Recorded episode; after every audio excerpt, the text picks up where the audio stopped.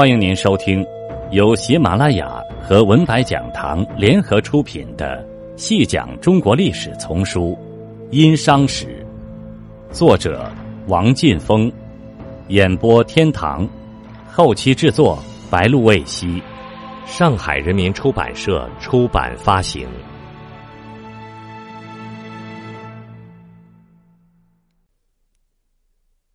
第四十一集。商朝与后来历史时期相比，有一个非常独特的地方，就是它的都城屡次迁徙。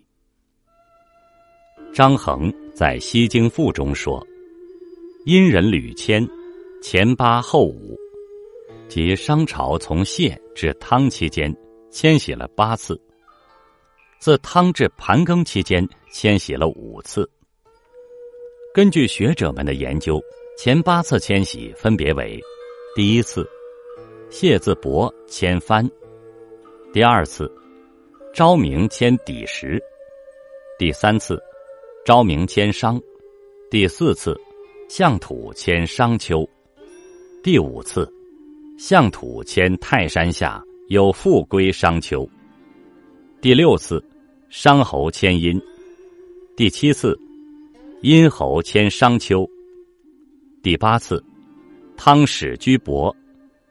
这是先商期，或者说是商的先公时期。此时商人的迁徙只能说是部落的流移。通常所谓的商都屡次迁徙，应指后五次迁徙。根据文献，这五次迁徙为：第一次，仲丁迁于萧；第二次，何旦甲居相；第三次，卒以都行；第四次，南耕都兖；第五次，盘庚迁殷。盘庚迁殷之后，商人的都城就再没有迁移过。那么，商人的都城为什么屡次迁徙？关于其中的原因，历来有以下一些说法：一、水患说。这是过去比较普遍的看法，认为殷人为了躲避水灾的威胁，才不得不多次迁都。如蔡沈《书籍传》中说：“子卒以都耿，匹于河水，盘庚与迁于殷。”书序中也说：“迁以匹于耿。”《尚书正义》中解释道：“匹，殷也。”河水所毁曰匹。这里明确地指出，水灾迫使殷人迁都。王国维也持这种说法，他在《观塘吉林说耿》中进一步把耿解释为行丘。他说：“故地正滨大河，故足以匹于此。”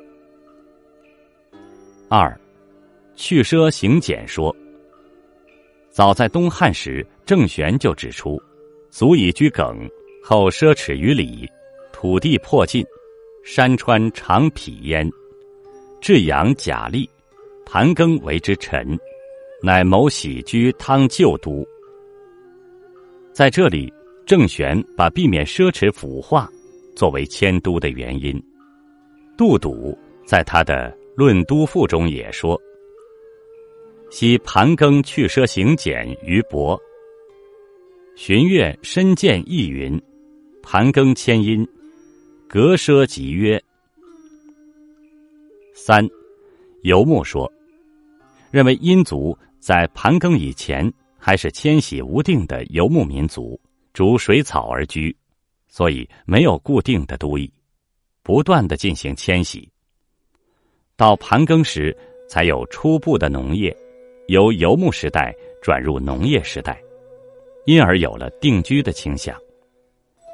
吕振宇认为，殷人在相土以前，照《史记》所载世系，三世凡五千，盖在动移无定之频繁移徙中，此代为尚未定居的游猎畜牧民之特征。